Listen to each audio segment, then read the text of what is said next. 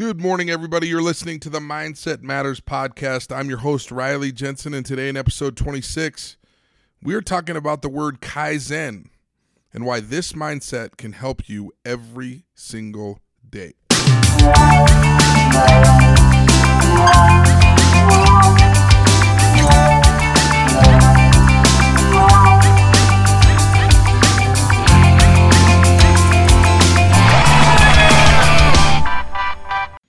Welcome back, everybody. I really hope that you're winning the morning today. I hope you're doing your very best to give it your best shot early this morning. Maybe you're out running, maybe you're getting ready for the for the day, maybe you're organizing your day. Whatever it is that you're doing today, I hope you're giving it your best shot and that you're really kind of going after the day today. I love I love the phrase attack the morning. And today I want to talk a little bit about kaizen Kaizen is clearly a, a Japanese word. And if you break down the word kai actually means change and zen meaning good. So you could say that kaizen means change for good, but kind of the modern day definition or the definition that's been adopted by businesses all around the world is constant continuous improvement. And the first time I read this, I I got really, really excited. If you can get yourself into a mindset of constant, continuous improvement, how much different would your life be? How much more motivated would you be if you're just trying to get a little bit better than you were yesterday? And when I first found out about Kaizen, I remembered a few times in my life different family members had mentioned you know, look, every generation needs to be just a little bit better than the generation before. And I love the thought process of that sometimes courage is nothing more than being brave enough to wake up tomorrow and try again. And so basically, Kaizen is kind of a mindset of get better at getting better be more consistent at making yourself better each day. I just I really love this concept and every time I talk about Kaizen I get super excited, I get jacked up and I get fired up about what it means to have Kaizen in your life.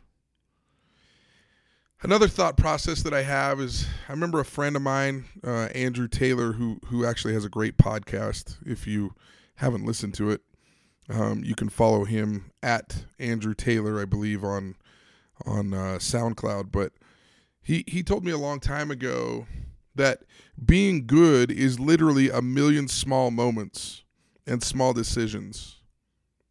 And I I use this with my athletes all the time.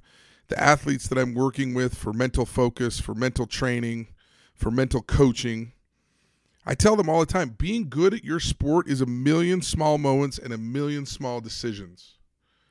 Now, on the converse of that, so is being bad. So I don't care whether you're talking about relationships in your family, whether you're talking about work, whether you're talking about being an entrepreneur, or if you're talking about being an athlete. If you want to be good, you need to be good at making those small decisions and making those small moments count. And the problem with those small moments is sometimes they're hard to see. Sometimes it's hard to see that you're making a decision. You know, making a decision to get up on time in the morning, making a decision to maybe not eat that extra cheeseburger or those free donuts that were provided to you at work. Whatever it is, try to get a little bit better at being better. Make those million small moments count you know, I think I think it, it really goes throughout life. I mean, I I've heard some of my friends talk about, yeah, I've I've heard you say that, Riley, and you know, I think that's what led to my divorce was just a million small moments. And so it's important to be aware of those moments. It's important to really try and make sure that you're getting better than you were the day before. You know, and some of the athletes that I talk to, they they win all the time, but they don't realize that they haven't improved. Some people, some athletes focus so much on outcomes that they don't even realizing that winning most certainly doesn't mean that you have improved. Other athletes and people get so focused on winning that they can't even be happy with a personal record. I know athletes that I work with right now that they'll set a PR in their sport and they're upset because they didn't win the race.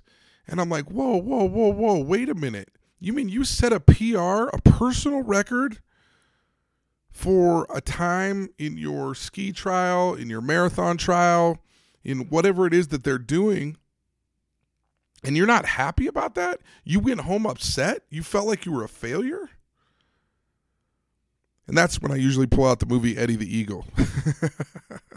I mean, that guy understood that it's really about competing against yourself. And I don't know if you've seen that movie, but I think it's a fantastic movie about the mindset that you should have about Kaizen in your life and how you got to be happy if you set a PR in your sport. Even if you didn't win, you should you should be extremely happy and you should find it extremely important to celebrate a PR. Realize that you are constantly improving yourself and be very wary of comparing yourself to others when you're in competition. So, my challenge to you, my challenge to all of you listening out there today and throughout this week is to wake up today, you're attacking the morning, and be just a little bit better than you were yesterday. And that doesn't mean revamping your whole life. That doesn't mean setting 20 unrealistic goals and really making yourself better because you're going to burn yourself out. Pick one thing today, just one thing. Get better at one thing today and get better at one thing this week and make sure that you're just being a little bit better than you were the day before.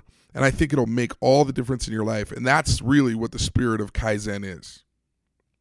That's all I have for today. Remember, you can reach me via email at riley at headstrongconsulting.com or via Twitter at Riley Jensen. I seriously love to hear from you guys. I love that there's people listening to this podcast. I hope it's a little bit of an inspiration to you. It's an inspiration to me. Most of the time, I'm talking about these subjects and thinking about these subjects for my own benefit, for for how I can get just a little bit better than I was the day before. So, tomorrow we'll be talking about the split second between stimulus and response and why that moment is so important.